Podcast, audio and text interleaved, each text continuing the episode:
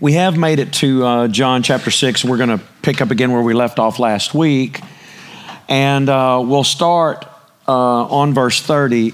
and before I get into that, I just want to say that this passage of Scripture, um, I'll just start off by saying, has caused immense debate and actually division for now 2,000 or so years. Uh, Yeshua is going to make some statements in this passage that are extremely difficult. As Miss uh, Susan was sharing with the kids, uh, he's going to make some statements about you know his flesh and his blood and you know uh, eating him. You know, and you're like, what? Uh, and so it was a uh, very divisive uh, are some divisive statements. Um, and a lot of people leave uh, from following him because of him making the statement. So, uh, from this, we've had all kinds of, um, even if you will, I think, uh, strange doctrines, church practices, and stuff that revolve ar- around these statements. And once again, it actually becomes more clear when we read our Bibles in, in context. Um, and actually, it should be pretty simple. Uh, but we, just like the people that he's talking to, have a tendency to literally compartmentalize what we read and what we hear and what we see we'll instantly see something, hear something, read something. Our brain starts, it doesn't really shut down, it shifts gears. You hear something, you go, whoa, and all of a sudden your brain is doing this while somebody's still talking and you're instantly going, oh no, whoa, whoa, whoa, whoa, and you're trying to figure this out, and you start rationalizing things and start figuring things out while they're still talking and you're not hearing anything. Same kind of thing happens when you read. You ever been reading and reading in a book? Maybe it's a technical book or even a novel or whatever. And you're reading, hopefully, I'm not the only one that does this. You're reading, all of a sudden, your brain goes, woohoo, and t- takes a right hand turn. You're still reading your brain's doing this and your, your mouth or mind still going over these words. You get halfway down the page, or maybe you turn a page and you go, hold on a minute, what did I just read? Right? I'm not the only one. Some of y'all are laughing. Okay. And so then you start flipping pages again, going, okay, now where was I? And what was that rabbit I was chasing? Well, that kind of thing happens when you're reading, when you're seeing something, when you're hearing something. We're no different than these people that Yeshua was talking to. So let's look at this and try to put this in context where his statements hopefully will make more sense. Once again, I did leave you some spot on your page to make some notes. I did, once again, I did not give you the cross references. I'm going to bring up a number of them. Um, I'm going to try to stay with your notes, uh, but I, I usually just have like post it note type stuff in my Bible, and then I just share out of prayer and study. So we'll see what the Holy Spirit does today. Amen. So in verse 30, let's just read 30 and 31. It says, So they said to him, What sign do you do, would you do, so that we see and believe in you, or believe you? What would you do? Our fathers ate the manna in the wilderness, as has been written, He gave them bread out of heaven to eat. Now, here's what's amazing. uh, Miss Susan shared with our kids just prior to me coming up here, something that we tend to forget.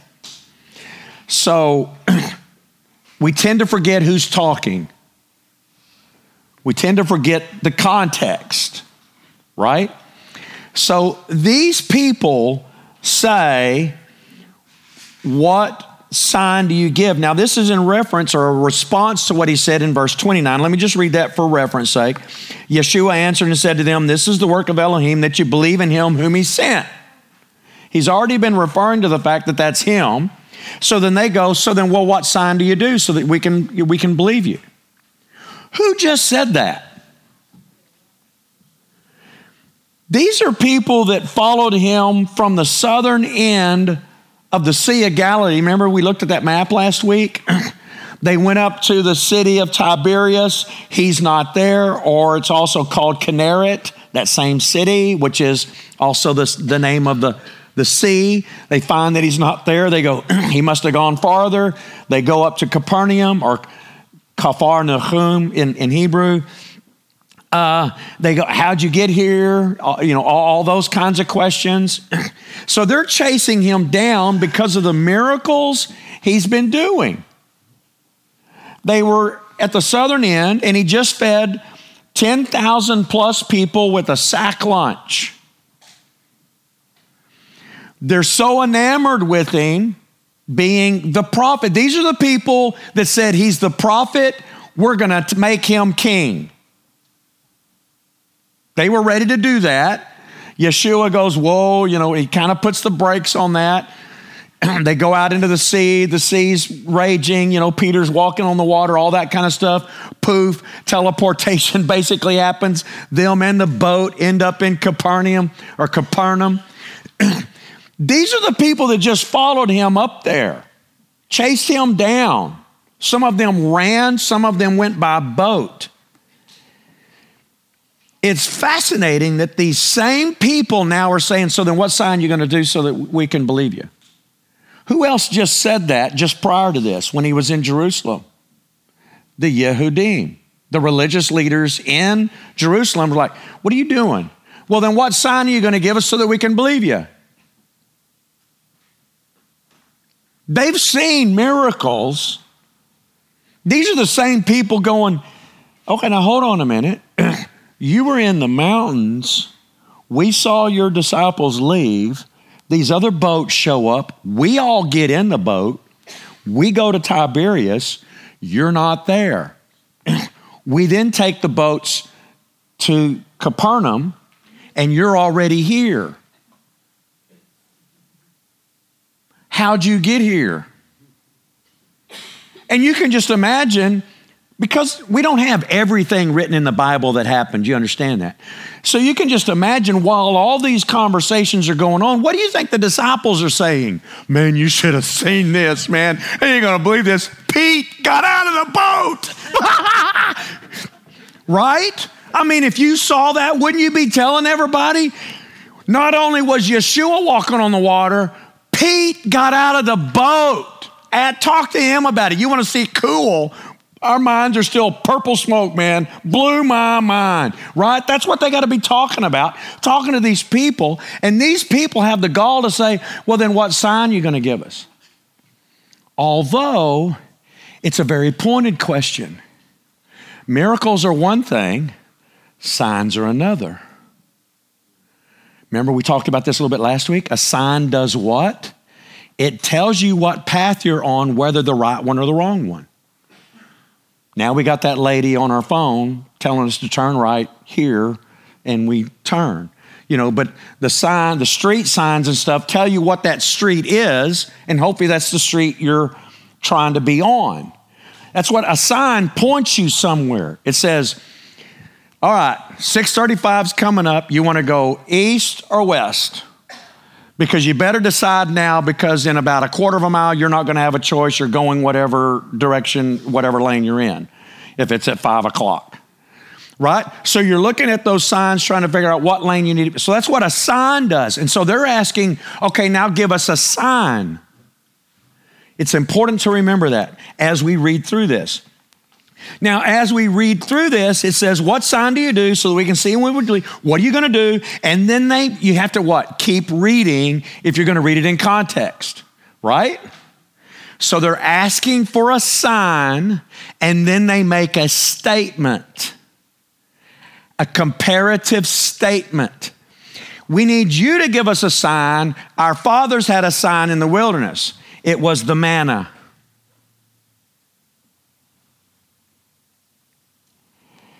Folks, there were just a few things that were put in the Ark of the Covenant. One of them was a jar of the manna. Do you know what manna means in Hebrew? It means, what is it? Now, they referred to it as bread, but every day when they were going out there to pick it up, they were like, We're going out there to pick what is it? and we're going to eat some what is it? And we're going to have some what is it pancakes. We're going to have some what is it bagels.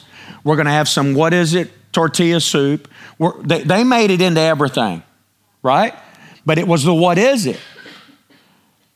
That's very important. so he goes, they say, Our fathers ate the man in the wilderness as it's been written. He gave them bread out of heaven to eat. So they just asked for a sign, and they're saying, We had a sign in the wilderness. Moses gave us this bread. This, what is it? So they're asking for a comparison. That's why the rest of this chapter, Yeshua is constantly going back to him being the bread of heaven. This is what you ate in the wilderness, this is what you need to eat now as a sign.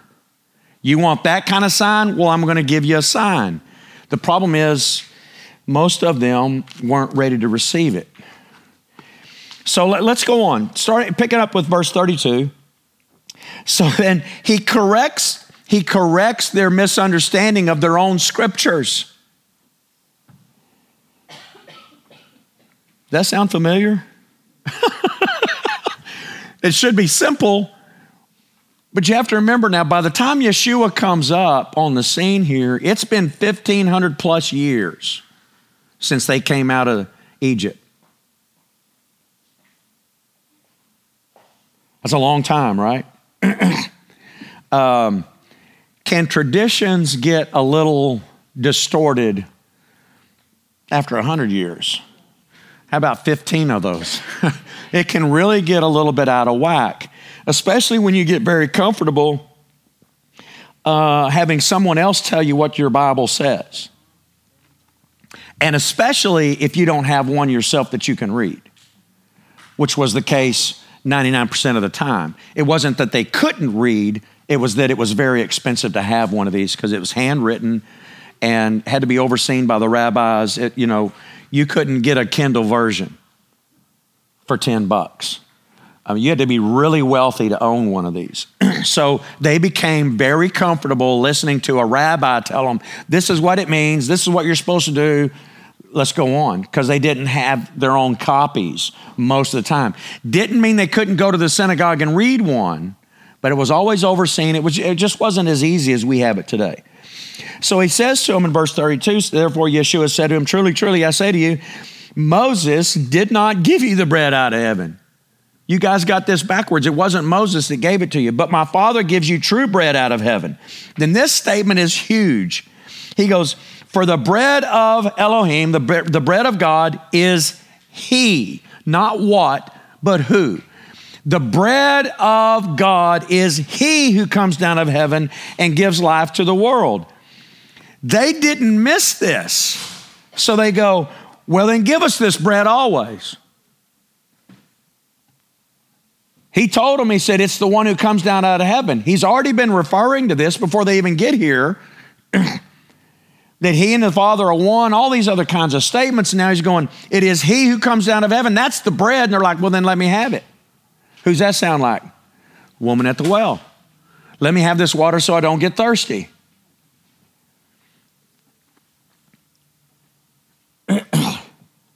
he's trying to tell them, You just asked for a sign.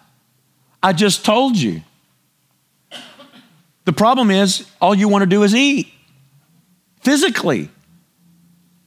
You're still here because I filled your belly. You're not, you're not, you're hearing me, but you're, I'm still talking and your mind is way over here.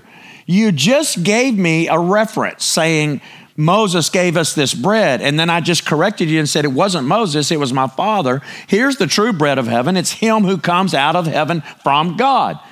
Well, then let me have that bread so I can eat. You can almost imagine Yeshua just going, time out. Hey, look at my lips. Pay attention because they're just not getting it. so um, they say, uh, then give us this bread all, so that we can have it always. So then in verse 35, Yeshua said to them, I am the bread of life. He's going to go on as we march through this. It can't be any more clear because he's going to say, I am, I am he, I'm the bread, I will raise it up. I, I, so many times in this passage. I didn't even count them all. You'll have to go through there yourself and count them, but he can't be any more clear. It's like he's just beating it over and over and over again because the people just aren't listening. He goes, He who comes to me shall not get hungry at all, and he who believes in me shall not get thirsty at all. But I said to you that you have seen me, and you still don't believe. Before he even continues, he's like, You just asked for a sign. I told you what it is. It's me. I'm the bread. You came here because I filled your belly, but the problem is you can't see the signs and you're asking for signs, but you're not really looking for the sign. You really don't want a sign, you want another miracle. I'm trying to tell you that I'm the sign that should point you to the right way, and you can't get it. I already told you, you've seen me, and you still don't believe. It's almost like he's saying, all right, I was in the southern part of the sea. I waited. Did Yeshua know that this was going to take place? Yes. We covered all that. He waited until he was about 10 miles from the other side.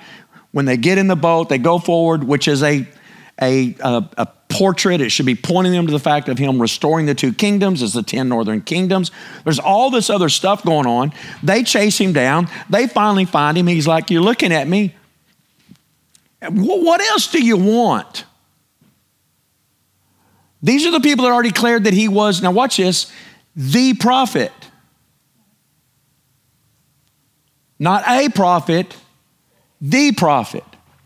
The prophet spoken of by God that would come like Moses, that God said, I'm going to put my words in his mouth. You are to listen to every single thing that he says, and any person that doesn't, I personally will hold you accountable for it. They already said he's the prophet. We're going to make him king. So it's like Yeshua's going, How many? You don't want a sign. That's the problem. You don't want a sign. Verse 37, he says, All that the Father gives me shall come to me.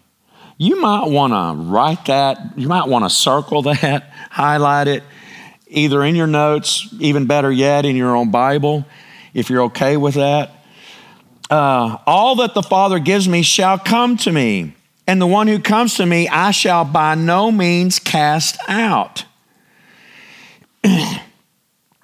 Here we see this concept of all that come to Yeshua only come because the Father calls them or gives them to Yeshua. It's not based on our knowledge or goodwill, but the will of the Father to save us in spite of ourselves. Folks, you might want to jot down next to that Romans 5 8. Uh, Romans 5 8 basically says that God demonstrates his love toward us in this that while we were still enemies of God, Yeshua died for us on the cross. While we were still sinners. What we're seeing here is that he's trying to tell them over and over and over again my Father is the one that will give you the ability to even understand what I'm saying. But here's the flip side of that truth. Because we want to then say, well, then it's all God's fault if I don't come into the kingdom. Here's the flip side of that story. When you're reading this and you understand this, it, or, or when you're reading it, watch this. If you, if you can't get it, that should be your red flag. If it doesn't click, you should go, oh my Lord, I got a problem. But we typically don't do that. We typically don't. Um, but we should. That should be our warning signal. uh, but we just have a tendency to not reply, respond to it. Verse 38. He goes, Because I have come down out of heaven not to do my own desire, but the desire of him who sent me. This is the devi- desire of the Father who sent me, that all that he has given me, I should not lose of it, but should raise it in the last day. Now he's really talking, he's like, This is this eternal life I'm talking about. When you come to me, watch this, because they're, they're still thinking, I want the food so I don't get hungry here. I want this so I don't get thirsty here. And he's saying, when you come to me, I will raise you up on the last day. Well, then what does that mean? It means, folks, that if the Lord tarries, everybody in this room will die one day, physically. You know, if he takes another 80, 90 years, depending on how old I'm trying to look around, you know, 80, 90, 100 years to be safe, uh, all of us in the room will pass one day, right? but he says, but when you come, so it's not just that. He's saying, when you come to me, I will raise you up on the last day. But you're not going to be longing for this other stuff because you'll get it. Does that make sense? uh, he continues on in verse 40, and this is the desire of him who sent me, that everyone who sees the Son and believes in him should possess everlasting life. And he's going to say it again, and I shall raise him up in the last day. Now, watch this. It says, Therefore, the Yehudim, the Jews, when you see that in the, the uh, scriptures version that I'm giving you, that I am after the word there, usually, and it will be when, it, when they give us the Hebrew word, Yehuda would be, does that sound like Judah? There's no J sound in Hebrew, so it's Yehuda. so Yehudim, when you see the I am, that's the plural. Like the difference between cat and cats, dog and dogs, you know, fish and fishes, sheeps and sheeps, you know. Um, it's, it's like our S at the end of the word, it just makes it plural. So here it's saying, so there's Yehudim, this is not the Yehudoi, which are the religious leaders. The Yehudim are just the generic Jews term there. Uh, they're grumbling against him because they said, I'm the bread which came down of heaven. So now they're like, they're confused. So now they're debating among themselves. We don't understand. What in the world is he talking about? Isn't that weird? They just asked him for a sign and they used as a reference the manna. And so Yeshua goes, I'm, I'm that. That's me but it wasn't Moses. You just said it was Moses. It's not Moses. You can't get this. It's in your Bible. Go read it. Uh, it was God that gave it. It wasn't Moses that gave it. so in verse 42 it says, "They said, Is this not is that is not this Yeshua the son of Joseph, whose father and mother we know? How is it then that he says, I came down of heaven?" So watch this. They know who he is and where he's from. These are the same people that said, We know he's the prophet.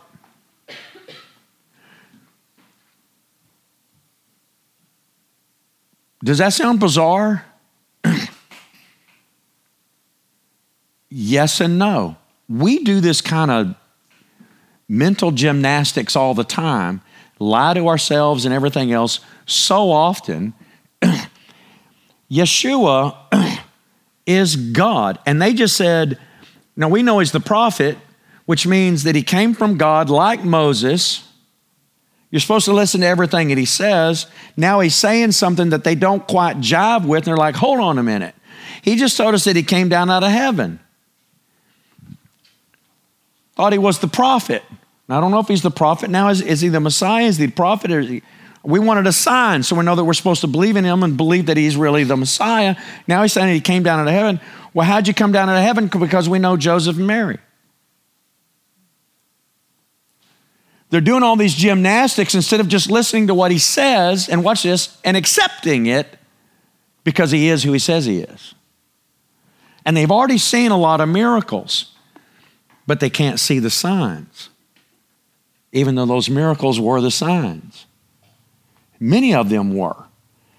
Um, when Yeshua, I think I've mentioned this a number of times here, but when he would like heal uh, a lame man that was born lame or a blind person that was born blind, or watch this, even more so, someone that was born mute and could not talk.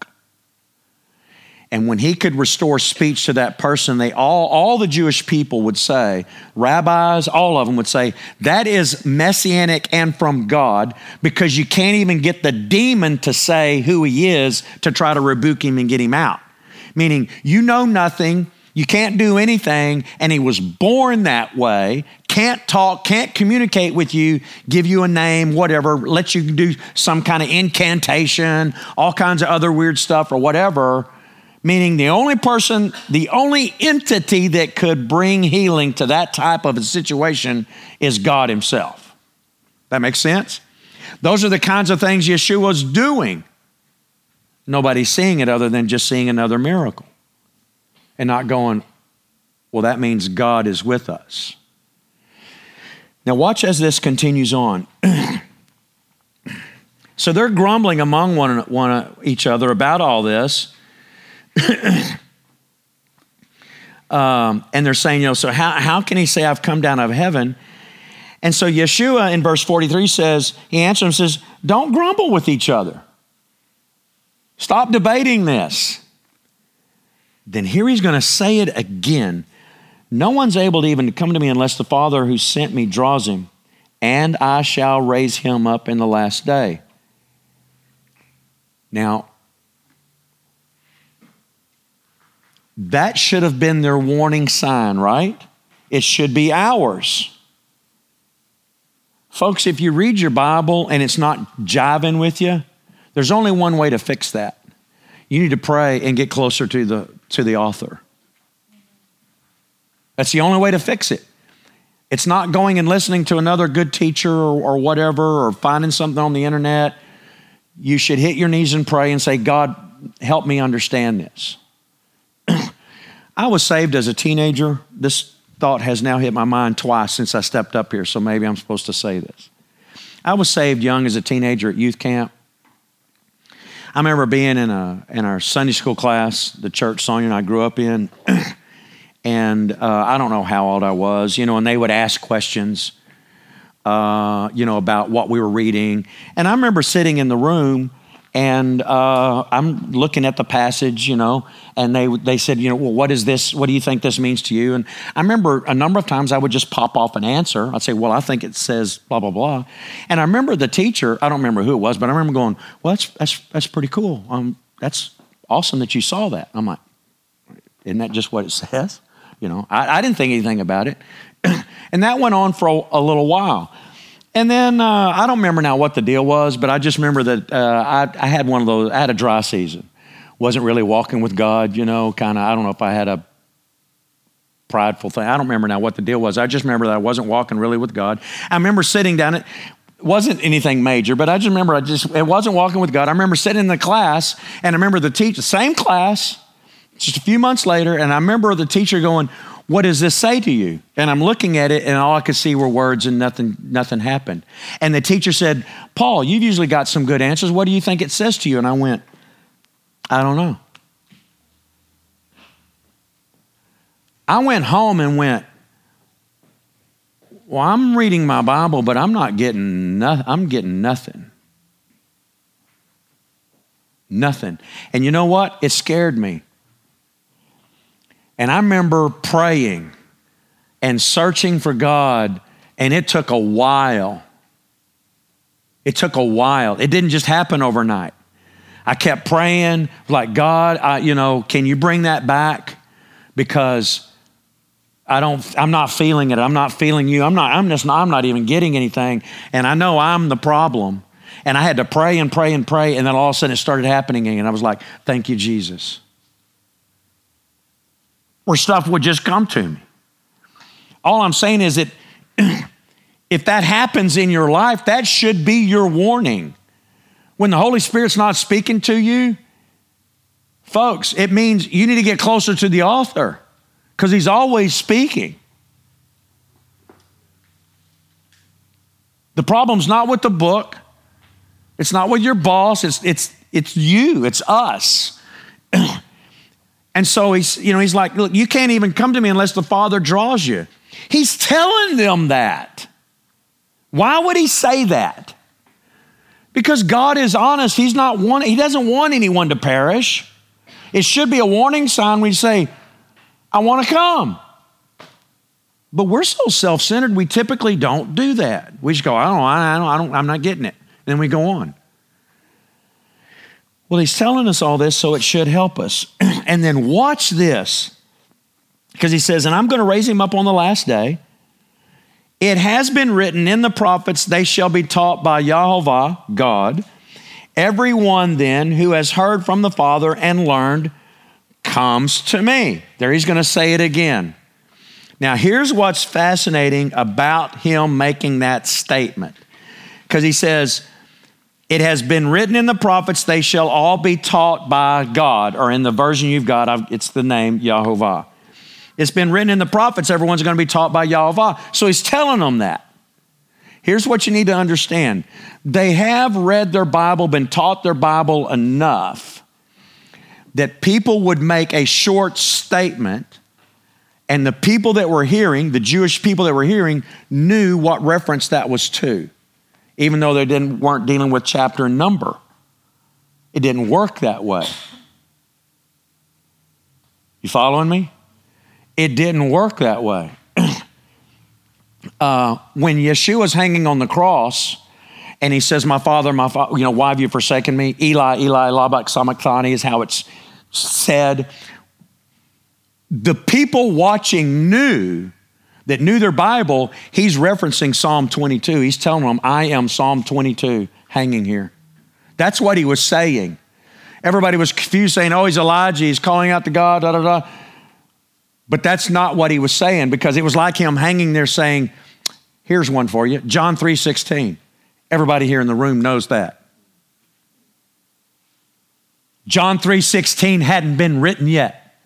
So he's talking to these people going, I'm Psalm 22. Go read it. You know it. I'm Isaiah 53. He was making those kinds of statements hanging on the cross when he was making these short statements, he's once again saying, Here's your sign, here's your sign, here's your sign, here's the reference, here's your sign, here's the biblical reference, here's the prophecy, here's your sign, here's your sign, here's your sign, here's your sign. Nobody reading the sign.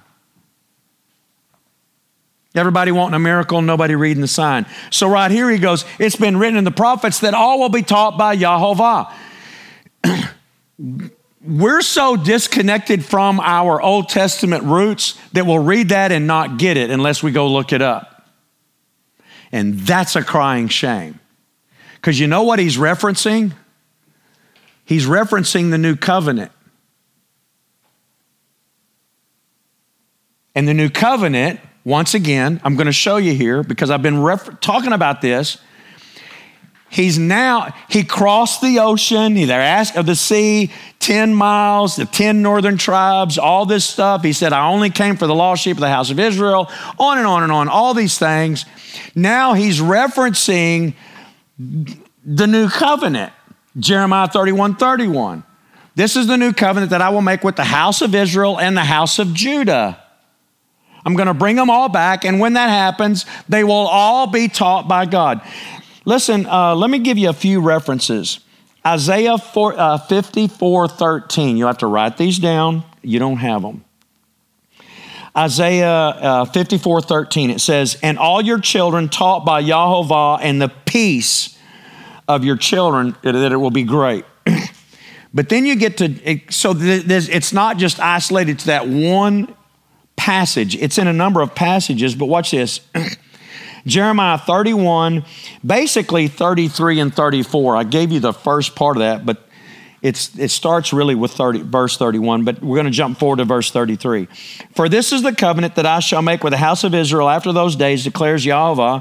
I shall put my Torah in their inward parts and write it on their hearts, and I shall be their Elohim, and they shall be my people. Verse 34 And no longer shall they teach each one his neighbor to each one his brother, saying, Know God, know Yahweh, for they shall all know me, from the least of them to the greatest of them, declares Yahweh, for I shall forgive their crookedness and remember their sin no more. So this he's he's referencing a passage that they were familiar with and a truth that they were all holding on to. All of them held on to it. The kingdom had been ripped apart for over a thousand years. God said, I'm going to bring them back together. Folks, uh, I'm jumping way ahead, but when Yeshua is about to ascend into heaven, his disciples, because everybody was hanging on this promise, they literally right before he ascends, they go, Is now the time when you're going to restore the kingdom? I used to teach before I understood it that you couldn't get their eyes off of getting out from underneath Rome's thumb. I've said that in a sermon years ago. I look back now and think about some of the dumb stuff I used to say. It's scary. Uh, they understood that when the end of time came, he was going to restore the kingdom, peace on earth, beat their swords into plowshares. Everyone's going to know God. He's going to restore everything, and all the kingdoms of the earth will come underneath the Messiah's reign. So they believe that he really is God. He's now been murdered and resurrected, and they go, So is now the time?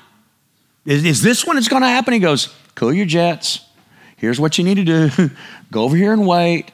He didn't say this, but you know, it's been now 2,000 years, right? Which is the equivalent of two days. Now, so that you understand that I'm also not just pulling this out of nowhere, in Hebrews chapter 8, so you need to write that down next to those other ones. Hebrews 8, verses 10 and 11. Hebrews 8, 10 and 11 says, Because this is the covenant that I shall make with the house of Israel after those days, says Yahweh, giving my laws in their mind and I shall write them on their hearts, and I shall be their Elohim, and they shall be my people, and they shall by no means teach one his neighbor and each one his brother, saying, Know Yahweh, because they shall all know me from the least of them to the greatest of them. There it is in the book of Hebrews quoting this new covenant that was to come, or that we are now living in. The fulfillment of it still being actualized as we speak, but it's, a, it's about this. So he's telling them, I've been giving you signs. Excuse me. I've crossed this sea. I've, he's done a lot of stuff, and he's like, and you can't get it. And I'm even going to basically stand here and say John 3 16, and you still can't get it. I'm going to quote to you Jeremiah 31 31 and following. All those are going to be taught by Yahweh. That should ring a bell for you, and you're not going to get that either. And because you're not getting it, that should be your sign you got a problem. But no one's even hearing that. Because he even says, you know, uh, because if you've, if you've heard from God the Father and you've learned, then you'll come to me. Which says you got to do more than just hear. Means you got to pay attention. Means you need to learn from it do the proper response. Then he goes on, he says, Not that anyone who has seen the Father, except he who is from, from God, he's seen the Father. Truly, truly, I say to you, he believes in me, possesses, present tense, everlasting life. You're going to possess it now. Then he says, blatantly, uh, plainly, blatantly, I am the bread of life. now remember, what did they ask him? Because you need to read it in context. Show me a, show us a sign. And then they said, What? Well, you know, our fathers ate the manna. It's in the ark. It's one of the major signs uh, that we were following God and doing what He said, and we ate manna in the wilderness for 40 years. What are you going to do? I am the bread. I came down out of heaven. Moses didn't give it to you, God did. I came out of heaven. I'm the bread of life. Then look at this. He goes, Your fathers ate the manna in the wilderness and they died. What, what is it that he's been talking to them about already? Everlasting life. They're putting all their stock in eating the manna and it's sustaining them in the wilderness, and they're asking for a sign, and they're there. Why? Because they really want their bellies filled. And that's why they said, well, then give it to us so that we don't get hungry. So he says, I'm the bread of heaven. It came from God, it didn't come from Moses. Here's something you're forgetting. You're putting stock in that and you're forgetting that they died.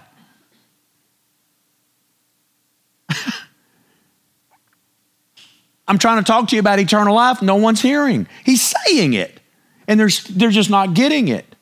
it it's, not, it's like he can't be any more plain, and they're just not listening. They're seeing his mouth move, and nothing is connecting. Their brain is doing this. Yeshua's standing there talking, and they're like, they're just not even getting it. um, let me write down or tell, just read to you the notes that I wrote down. This is very important to focus on. Everyone was looking for uh, and wait, wanting the physical. But until heaven, all that is physical is temporary. Everything that comes physically is still temporary until we're in heaven. Yeshua is life and eternal. Their death he's talking about is not eternal but physical because they're talking about the physical and they can't get past the physical. They want a physical sign, they want all this stuff before they really claim that he really is the Messiah and the prophet, but they still just are focusing on the physical and the here and now instead of what he's trying to tell them.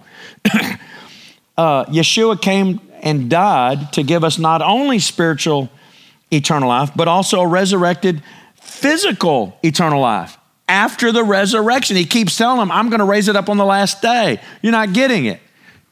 Until that happens, everybody's still here, everybody here is still to die, but I'm to raise it up on the last day. And when that happens, you're to have this eternal physical life, not this ghostly thing that we have a tendency to think. He's to resurrect our bodies. Hallelujah. Surely he's to give me hair when that happens. Surely I won't have to go through eternity going, man, what happened, you know? Uh, so uh, he goes, I, you know, I am the bread. Your fathers ate the man in the wilderness. He goes, This is the bread which comes out of heaven, so that anyone that might eat of it and not die. I am the living bread which came down out of heaven. If anyone eats this bread, he shall live forever. And indeed, the bread that I give is my flesh which shall give, which I shall give for the life of the world. So he's saying this, this offer is for anybody that will come. We're so thick headed. This is where I think the idea is like, look, we're so thick headed, the only way we can really make it to God is if He just comes and gets us.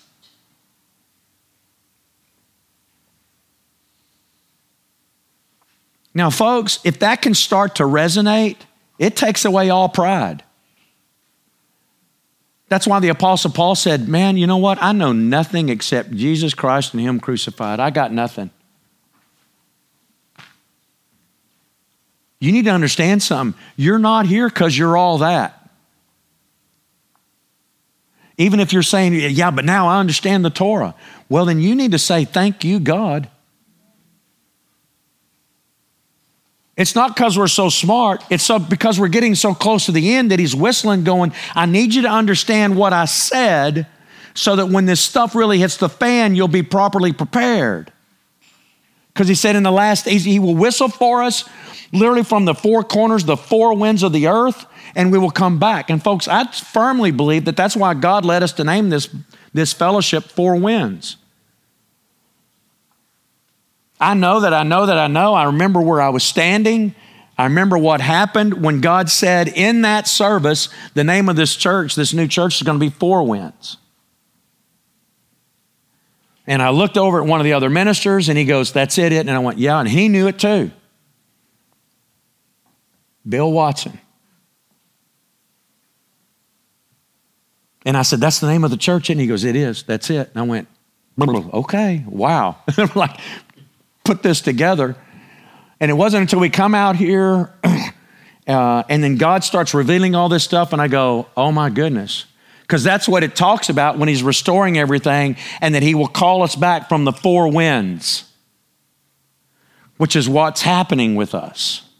I think it's awesome. so then, you know, he says this stuff about it, it, this bread is his flesh, which he's going to give for the life of the world. Now, watch this. Therefore, in verse 52, the Yehudim, therefore, were striving with one another, saying, How is this one able to give us his flesh to eat? They, folks, it's like a metaphor.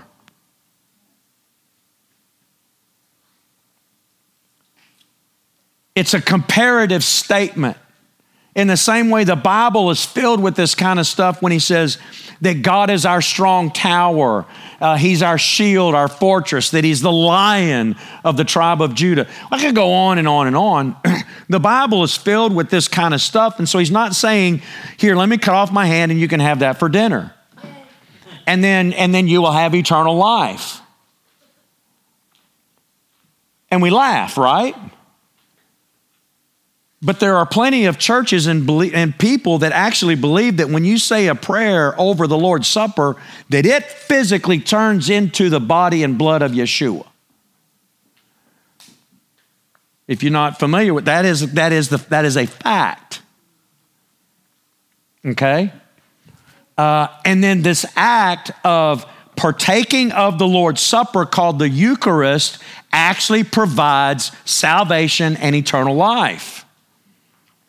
It's a doctrine called transubstantiation. It, it, it's transferred over when you do this thing because they take this passage and a couple others and they go, Well, you see, that's what he's saying, so that's what we got to do. And folks, that's why there's all this, uh, which makes sense now, right? When you understand doctrinally, why they want to be very, very particular about who handles that stuff, who's praying over it, and how they're dealing with it during the service and after right? Because if it actually does turn into the body and blood of Christ, you don't want those crumbs laying around and have rats eat it. You don't want a rat eating Jesus. Right? And you don't want a rat getting drunk on Jesus. So you need to consume it. After the service, during the service, it's going to be taken very careful. It's going to be taken care of very carefully. You're not going to touch it. I'm going to put it in your mouth. We don't want any of it to fall on the floor. You following all that? And then therefore, when then when it's done, it's going to get put back in a cabinet and locked up.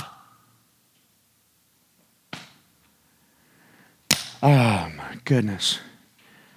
But we do the same thing all the time. We take one verse, we hear one statement, it's hard to wrap your brain around, and because it's so harsh and kind of out there, your brain is just going, right?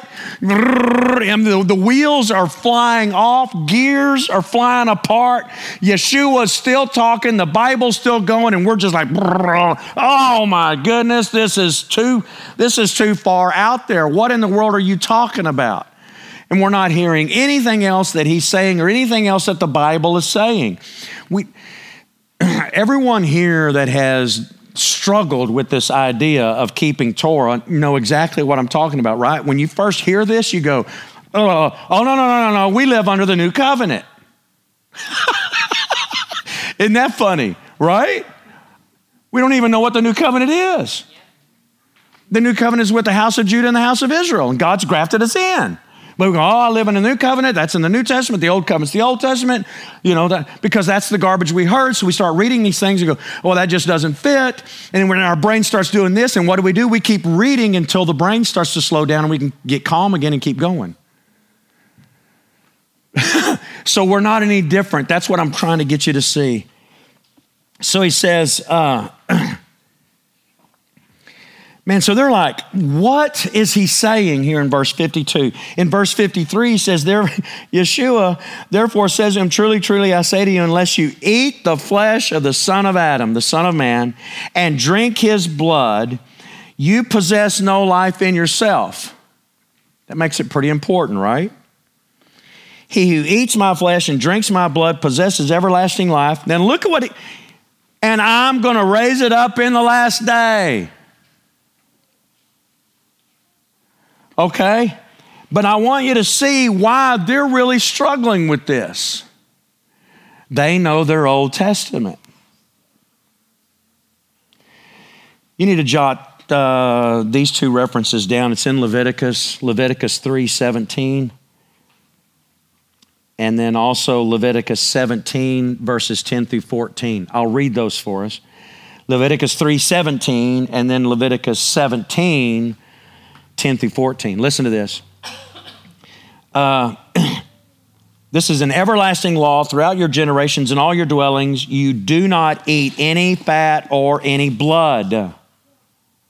They knew that they were not to partake of eating or drinking blood verse 10 of chapter 17. And any man of the house of Israel or the strangers who sojourn among you who eats any blood, I shall set my face against that being who eats blood and shall cut him off from among his people. Whoa. For the life of the flesh is in the blood. And I have given it to you upon the altar to make atonement for your lives, for it is the blood that makes atonement for the life. Can I stop just for a second and point out that it doesn't say here that, atone, that the blood makes atonement for your sins to give you eternal life? Remember, because we've talked about that a lot here, that the sacrificial system was basically to keep your shoes clean when you came into the God's house. So right here he's saying, again, the, this blood atonement, because the life is in the blood, it's making atonement for your life, your physical life, because this had to do with them coming in. Uh, goes, verse 12, Therefore I said to the children of Israel, No being among you eats blood, nor does any stranger sojourns among you eat blood. If any man from the children of Israel or from the strangers who sojourn among you, who hunts and catches any beast or bird which is eaten, shall pour out its blood and cover it with dust, with dirt, bury it. For it is the life of all flesh. It's the blood its blood is for its life. And I said to the children of Israel, Do not eat any blood of the flesh. For the life of all flesh is in its blood. Anyone eating it is cut off.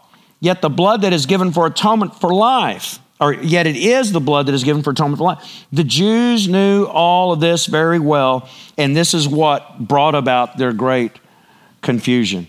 They knew these statements, so when Yeshua says, You need to eat my flesh and drink my blood, they're immediately going, zone out. What did he just say? Right? Their, their brain, the gears are flying, teeth are flying off the gears, man. There's a train wreck in their brain and they can't hear anything. They're like, what did he just say? Eat my flesh and drink my blood. What in the world? Because they've already forgotten what they asked. They asked for a sign and used the reference for the sign of eating the manna.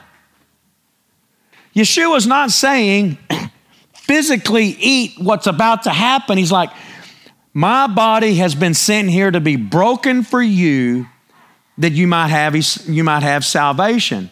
They're going, okay. He's like, it wasn't Moses that gave it to you, it was God that gave it to you. And he's already said, look, this is the work of God to believe in the one whom he sent. Yet you're standing here saying you want your belly filled, and at the same time saying that you want a sign, yet you don't, even, you don't even have it in you to be able to read the sign that I'm giving you. So you belly ache, and I'm saying, look, you need to eat my flesh and drink my blood. It's almost like out of, I won't say frustration because he knows what's going on, but they just simply cannot handle it. so then watch this. so why did Yeshua make such a hard statement that has led to so much debate and even false doctrine about the Eucharist, the Lord's Supper? Answer. This is just some notes that I put down. It's more plain than we think if we will just slow down and read it in the full context, which is what I'm trying to do and teach us how to do that. Also, it, cont- it does contain an element of obscurity because the cross hadn't happened yet. And it needed to be hidden in plain sight. Now, you could be going, What? Now, why would that be? In other words, He's talking plainly, but here's the caveat to that. Those of us that believe in Yeshua, we have the Holy Spirit, which is the author of the book. We also have the benefit of hindsight looking at this after the fact of the cross. Now let's get back into context. This is before the cross. When everybody is chasing Yeshua over the physical miracles, asking for signs, but not able to see the signs. And he knows that. But the cross hasn't happened yet. He's not going to say, okay, look, here's the shortcut. In just a short while, everybody's going to hate me and crucify me on the cross. But then guess what? That was my hidden plan from eternity past. And so then when after that happens, then I'm going to come back to life and it's we're all going to have a big party. We're going to reunite everything and it's all going to be fine. Why didn't he do that? Why didn't he just tell them that? Pretty simple. Paul tells us you want to jot this one down in 1 Corinthians 2 8. I've referenced this around here a lot, but you know to write this down.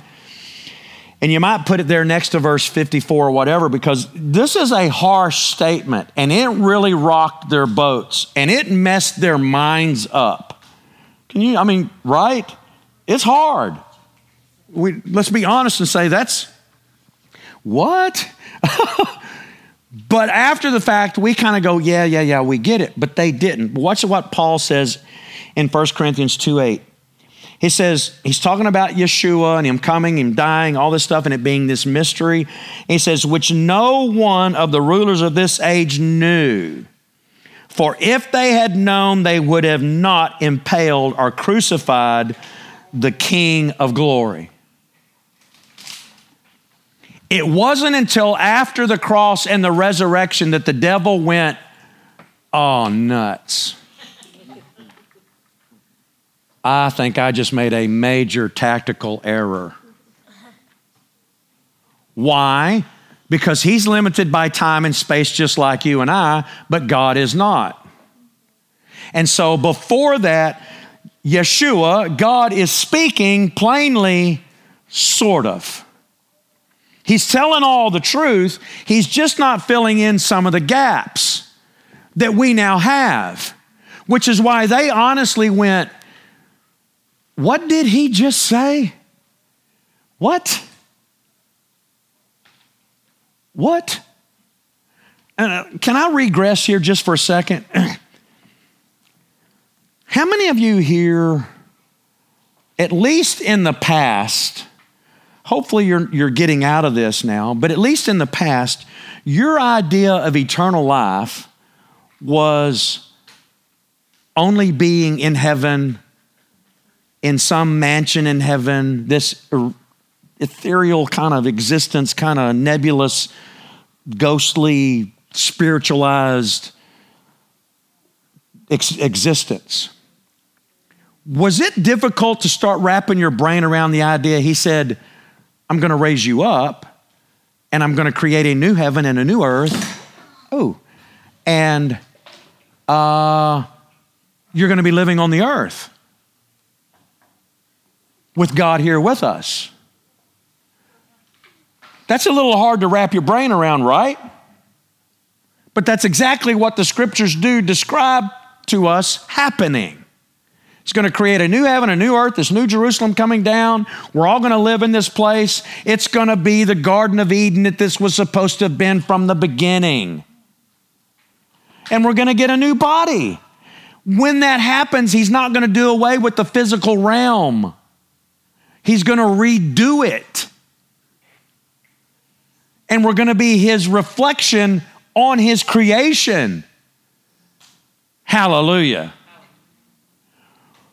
But it takes getting into the Word of God for what it says to start wrapping your brain around that. And then you go, whoa, that's a little different than what I used to believe.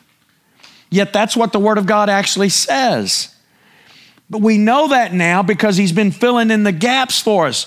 For these people, this is prior to the cross and the outpouring of the Holy Spirit.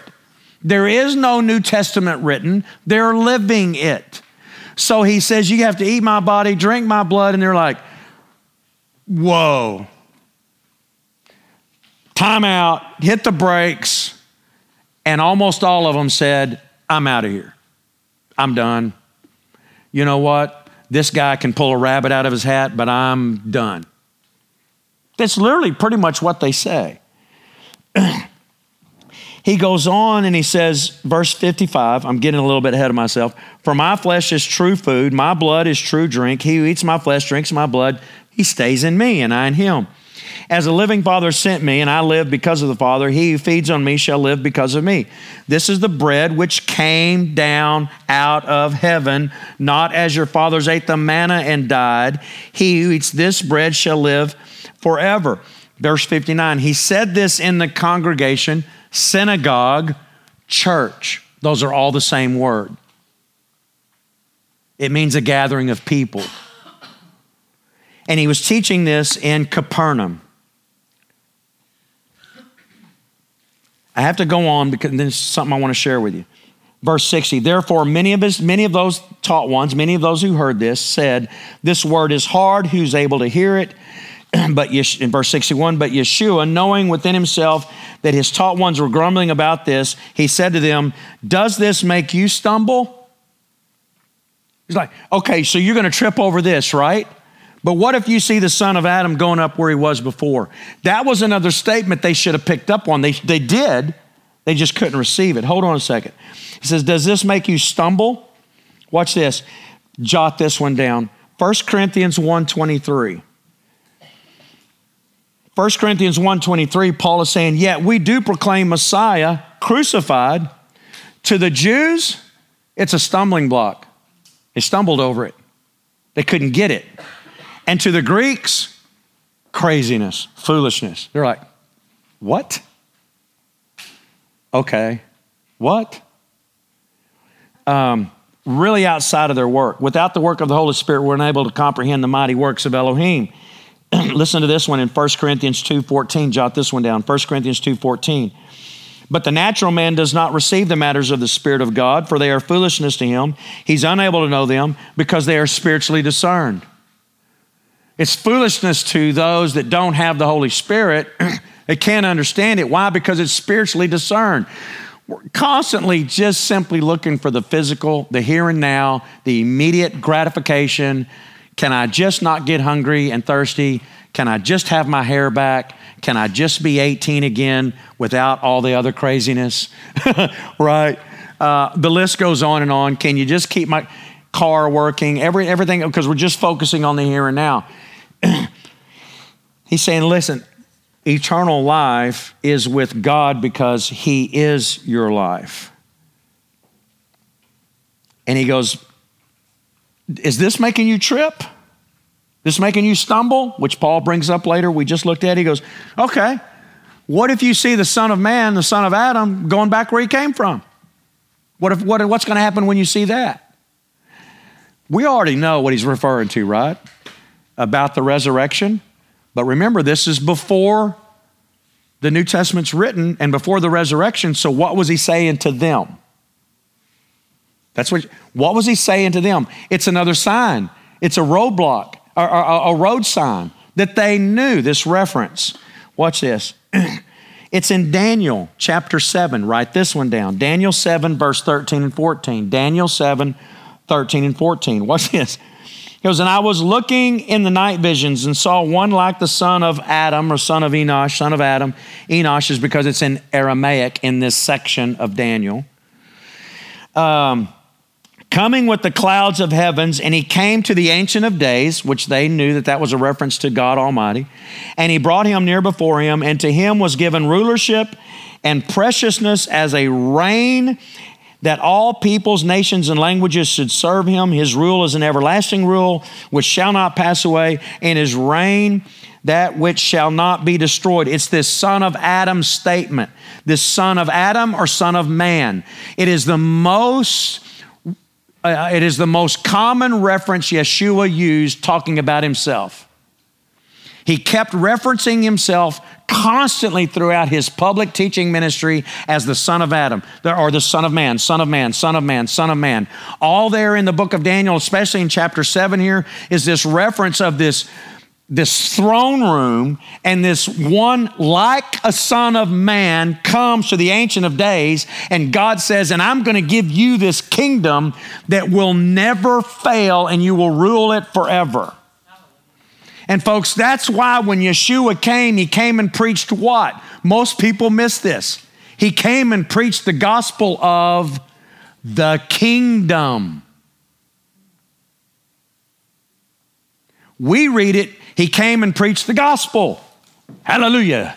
Amen, somebody, right? You know, glory about salvation. No, he came and preached the gospel of the kingdom and said, the, God, the kingdom is here. It's here, it's among you. What's he talking about? He's restoring the kingdom underneath God's rule, all of the kingdoms that have been under the rule of all these demons. And he's saying, and through these people, these Jewish people, I'm going to prove that I am God, and this is the gospel of the kingdom. I'm going to bring the kingdom back, and I'm going to graft in all of those out of the world from the four winds back into this kingdom. And I'm going to do it in such a way that everybody and every demon's going to go, I didn't really see it coming that way. Wow, you really are God, aren't you? Yep. That's why he sits in the heavens and laughs at those trying to plan against him. So he says, uh, "What you know? What happens if uh, you see see me coming back or going back to where I came from? How are you going to handle that one?" Verse sixty-four.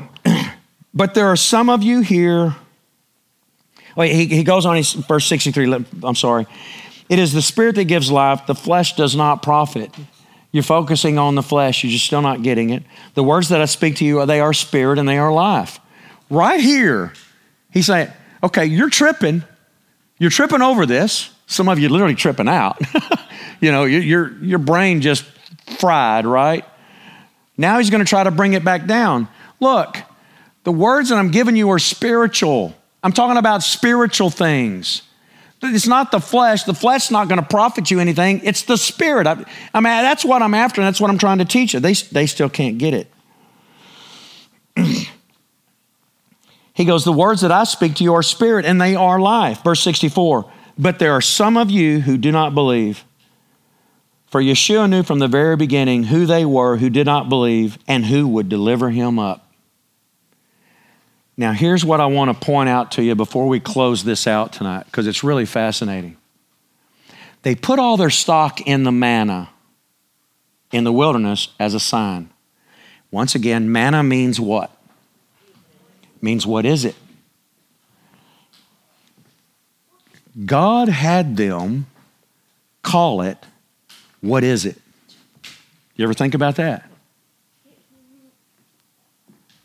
That literally for all eternity, they're going to keep, we keep referencing back to the, well, you know, the what is it gave them eternal life, gave, gave them life in the wilderness. Because they couldn't figure it out. So they called it, what is it? We're going to have some what is it tonight. It's at the restaurant called I Don't Know.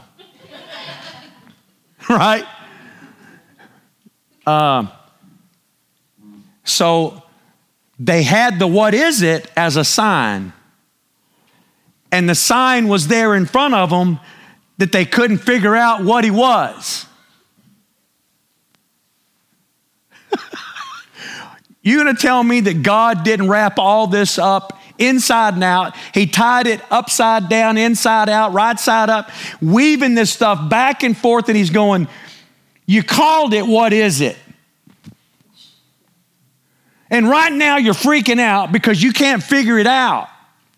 And I'm telling you that it is spirit, and you're thinking I'm talking about you eating this because you can't quite figure it out. And part of the reason is I'm not going to tip my hand because I'm about to fake out the devil with the greatest bluff he's ever seen. And the very one that's here that was in the boat that's going to give me up I knew all that. I know exactly who's going to do what. And nobody murdered him. He laid down his own life freely. So he didn't tip his hand because he needed the devil to kill him. So that the, the faithful husband could release the bride from the divorce certificate so that he could legally remarry her. And through that process, which is the 10 northern tribes, and through that process, tell the devil and everybody else, you didn't see that coming, did you? You thought that in my own law, I couldn't break my own law, therefore I couldn't fulfill my own prophecy. I had a way to deal with it. But you can't deal with it. And guess what? It just literally sealed your fate. Because now you can't stop it. But it is also the only hand left you have to play with. The cards are on the table, and all you can do is try to fake out everybody else around the table. But the dealer knows what cards you have. and that's why he hates the Jewish people to this very day. So in verse uh, 65, and he said, Because of this, I have said to you that no one is able to come to me unless it has been given to him by my Father. um, well, because of what? Well, because he also knows that Judas is among them.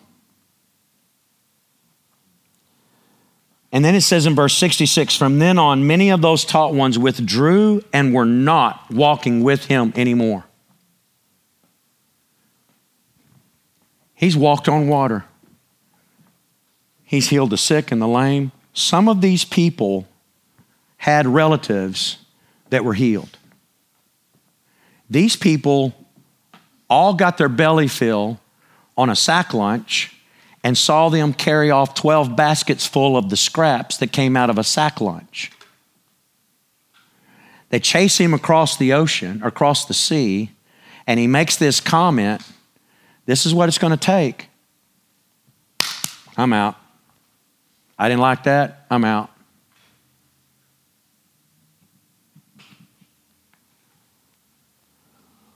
when he told them, I'm talking about spiritual things, but you can't hear it, can you? Because your mind is so focused on this other stuff.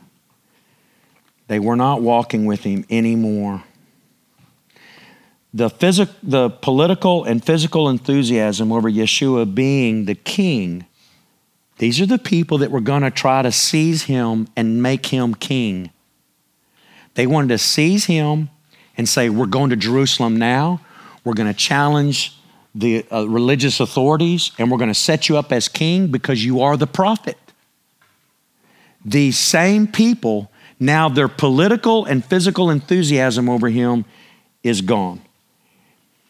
He's not our king, he's just a crazy man teaching strange things. How fickle we can be. Yeshua therefore said to the twelve, so, do you want to go away? So, he's made these hard statements. Some people see this as he's just making a hard statement and he's going to run them off. I don't think I think he's just making a hard statement that they can't handle, but he's not totally tipping his hand. But then a lot of those people that did hear that after the resurrection, I'm sure, did come to him for salvation because thousands and thousands of people were coming after the resurrection. They got it. So we have to re- we can't be so harsh and think, well, they didn't get it, so they're gone. You know, man, they're just going to die and burn in hell. No, the story's not over yet. Okay? so he looks at the 12, meaning everybody else left. Well, now there's a way to grow your church, right? They just went from over 10,000 to 12 from one sermon. 10,000 to 12, pretty much. Some will say maybe as many as 250 because they did their family and others. There was the 12 close. But let's just say the 12. So he looks at the 12 in verse 67 says, So now do you want to go away? Now then, I want you to pay attention to Peter's response. Do you th- before I read it, before you read it, do you think Peter had this figured out? They're just like they saw him walk on water. Peter got Pete, got out of the boat. He turns to them, So do y'all want to go too? I mean, look, there's a mass exodus going on. Man, it's like the, the buffalo are running. Man, they just as fast as they can get out of here. Because now I'm a crazy man. While, you know, a couple days ago, I was the prophet and they were going to make me king. Now I'm a nut in the wilderness. they can't get it. There's a reason. So, they, so he looks at the web says, So do you want to go? Look at Peter's response. And Simon Kepha says to him, Master, to whom? Big statement. Notice that he didn't say to what. He doesn't say to what idea, what teaching, what philosophy, what gift, what miracle, what sideshow. What does he say? Who else are we going to go to? To whom are we supposed to go? Were those people going after another person? The people that left? No, they just said, I'm out of here. This guy's a nut. You kidding me? And they're probably thinking, I was about to try to make him king. Nah, I'm, I'm out of here. I'm, that's, that's craziness. I'm out of here. So they look at, he turns around he goes, So do you want to go too? And Peter goes, Master, to whom shall we go? you possess the words of everlasting life. That is huge. Why? Peter hadn't figured it out yet. Peter's the one that will deny him. Peter's the one that during that time uh, period, uh, he's like, I'm just going to go fishing. I'm out of here. I don't understand. After the death, after Yeshua, he's like, I don't know. You know, I'm just going to go fishing. I, you know, I need to get out of here. Yeah, they were all messed up until after the resurrection and the, and the outpouring of the Holy Spirit. They still hadn't figured it out until after Pentecost. They were still confused. Peter hadn't got it figured out. But what does Peter say? Who else are we going to go to, Lord? You have the words of life. Everybody else, they're just leaving. They're not going to anything other than, watch this, their own preconceived ideas and comfort zones. They want to go back to their comfort, what they, they thought they understood prior to. Where else are we going to go, Lord? Only you alone have the words of life. That's huge. Folks, are we willing to follow Yeshua no matter what he says?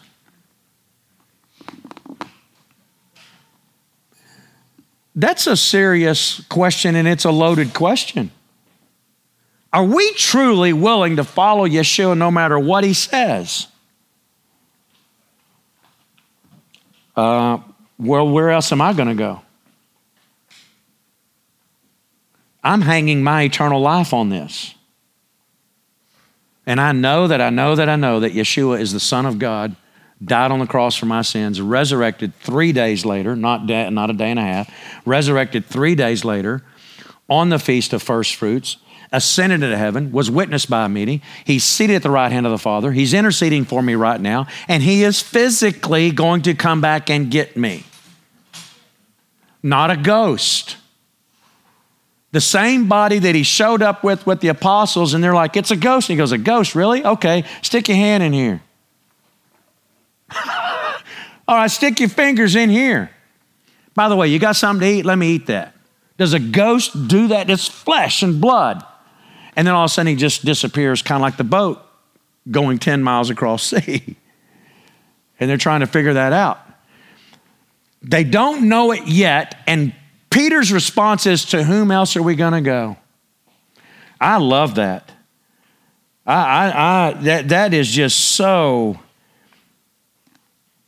awesome to me. And I think it's a statement, a mantra, a confession of faith that we should all try to hold on to. I'm going to go with the words of Yeshua no matter what anybody else says or does.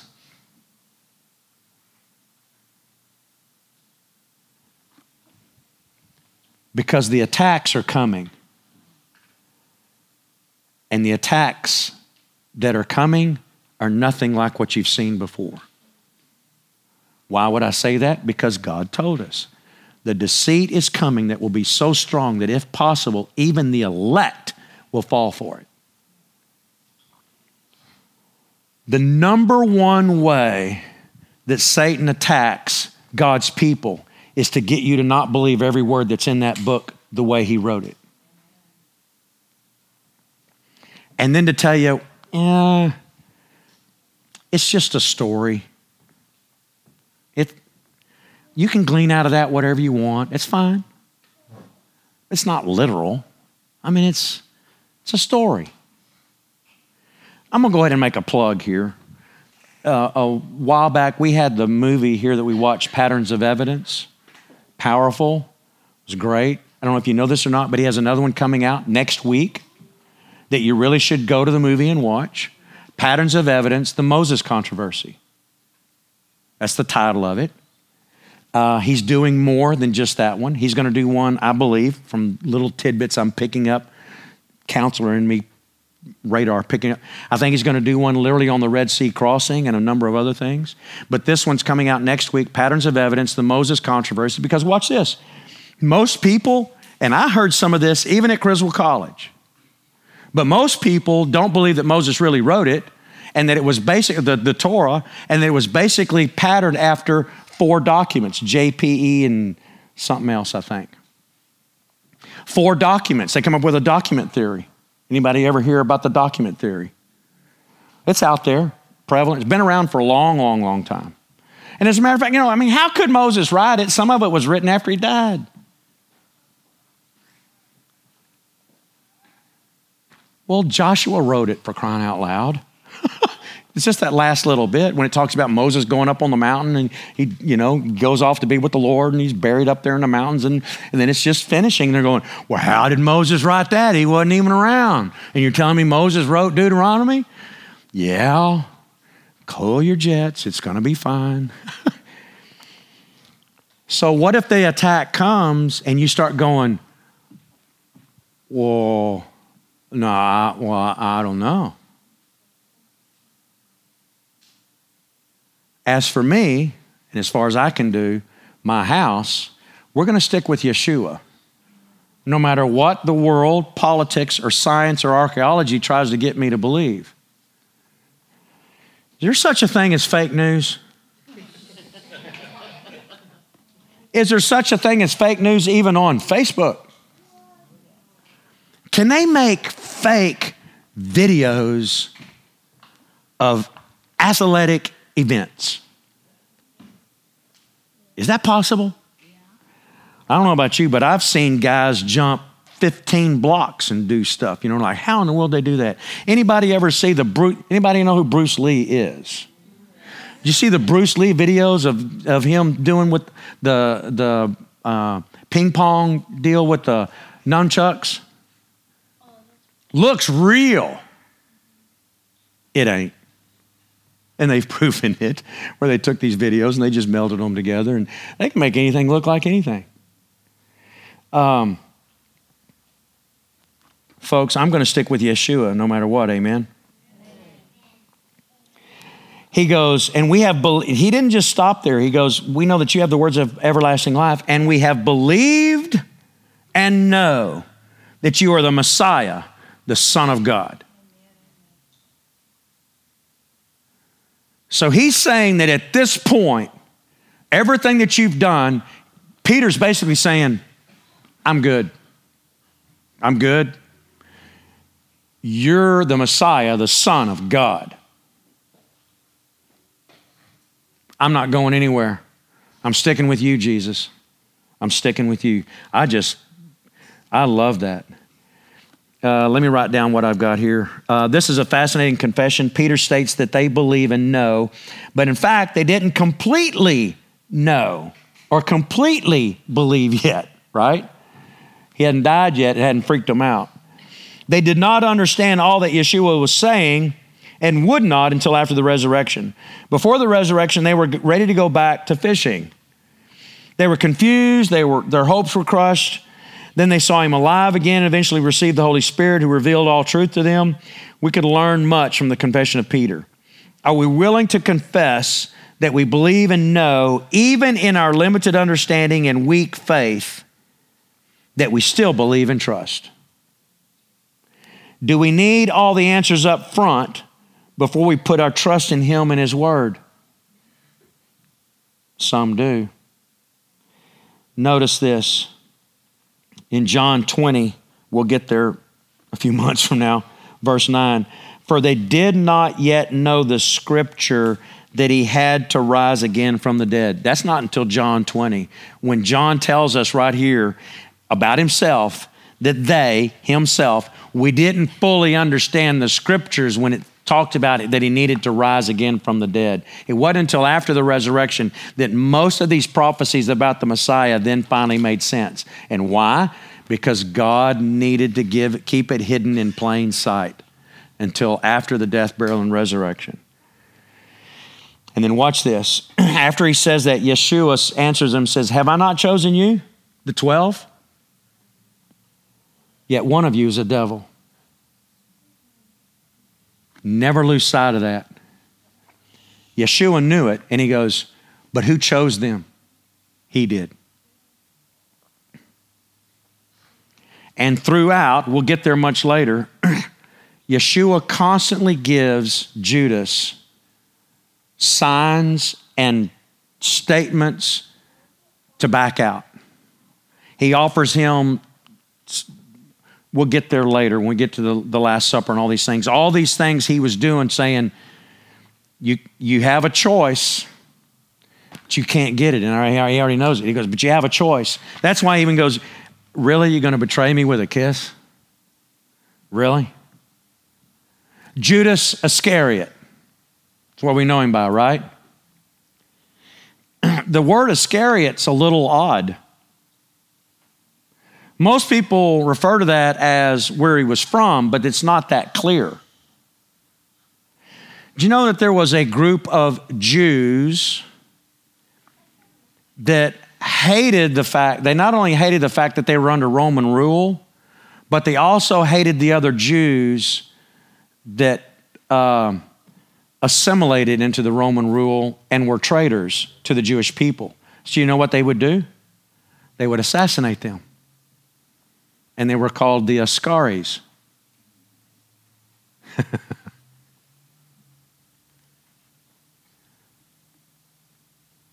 you see, if that's the case, and if Judas was part of that group and a very militant group and wanted a military answer and that that's what he was after consistently, then it would make sense when he couldn't understand what Yeshua was doing that he'd go, you know what, I'm going to cut to the chase here and we're going to make something happen.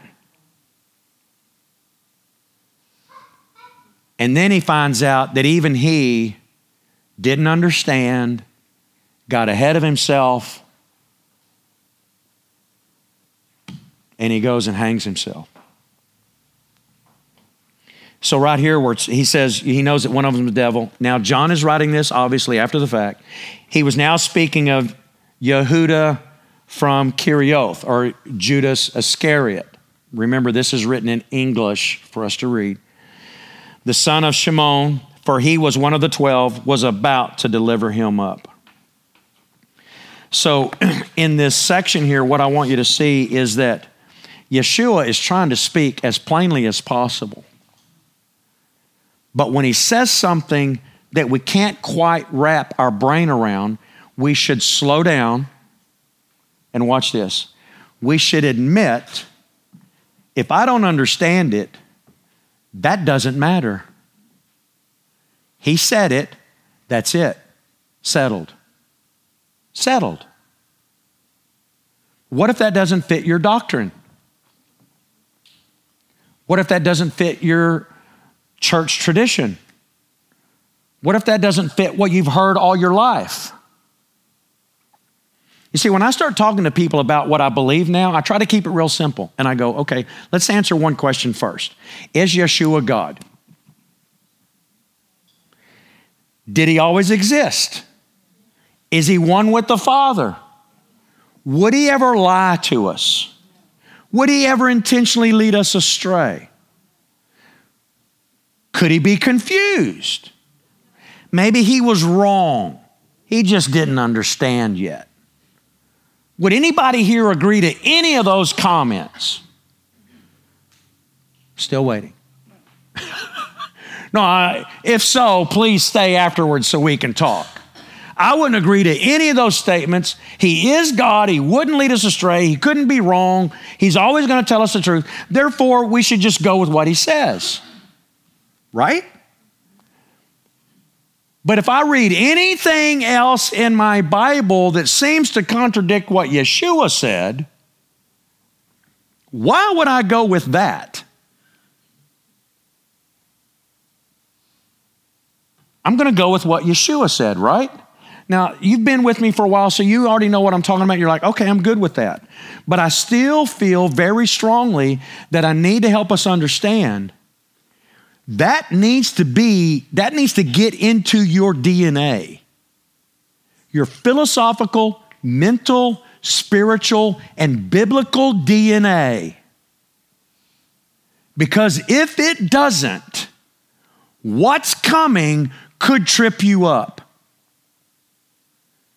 If you're not willing to say, look, I will jump off the cliff on these truths wherever it takes me, either to the bottom or up to heaven.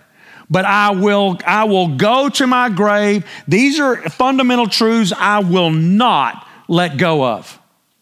I will not let go of these facts. Period.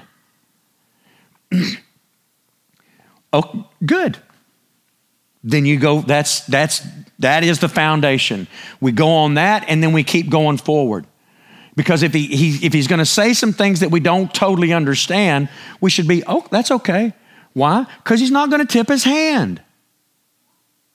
For instance, in the book of Revelation, it talks about that all of this trouble is going to come, and it says, and he's going to cut the day short for the sake of the elect. What does that really mean? Anybody that tells you they've got that totally figured out is lying because we don't know. Doesn't mean he's going to cut it short. If it's a three and a half year period, does that mean he's going to make it three years or a year and a half? And does he cut it off at the end or cut it off at the beginning? Well, we don't know. He just says that time he will cut the day short for the sake of the elect. It doesn't mean he's going to take a day and turn it into 22 hours. I don't think. But if he does, hallelujah, whatever. It's fine with me, right? We don't, so I'm just saying if there are other things that you might read in the scriptures that don't quite make sense, it's okay. We shouldn't need all the answers up front before we say, I'm good. Because if we say, I need the answers before I say I'm good, then you're basically placing yourself above your God that you say you worship. And folks, that's why when you witness to people and they constantly want more proof, more proof, more proof, more proof, more proof. They seldom, if ever, come. Why? Because they're not really hearing from God. From a humanistic standpoint, they want proof before they're willing to commit. You're going to have to prove to me that He's God. He rose from the dead and walked on the earth. Well, you can't prove that. Well, yes, I can, even in a court. In a court of law, did you know that the resurrection of the Savior is easier to prove than it is to prove that Abraham Lincoln ever lived in our country? From all the circumstantial evidence, some of the highest ranking legal officials in our country in the last couple hundred years have stated more than one time that the death, burial, resurrection, and ascension of Jesus is one of the easiest cases to prove in any court in the United States. I, I don't have time to chase those sermons that are flying through my head. But my point is, we shouldn't need answers before we say, okay. The only answer we need is that Yeshua is the King of Kings, God of all gods, the King of glory, the Messiah, the prophet, the bridegroom. And he came and he died and he rose again. And he's coming back.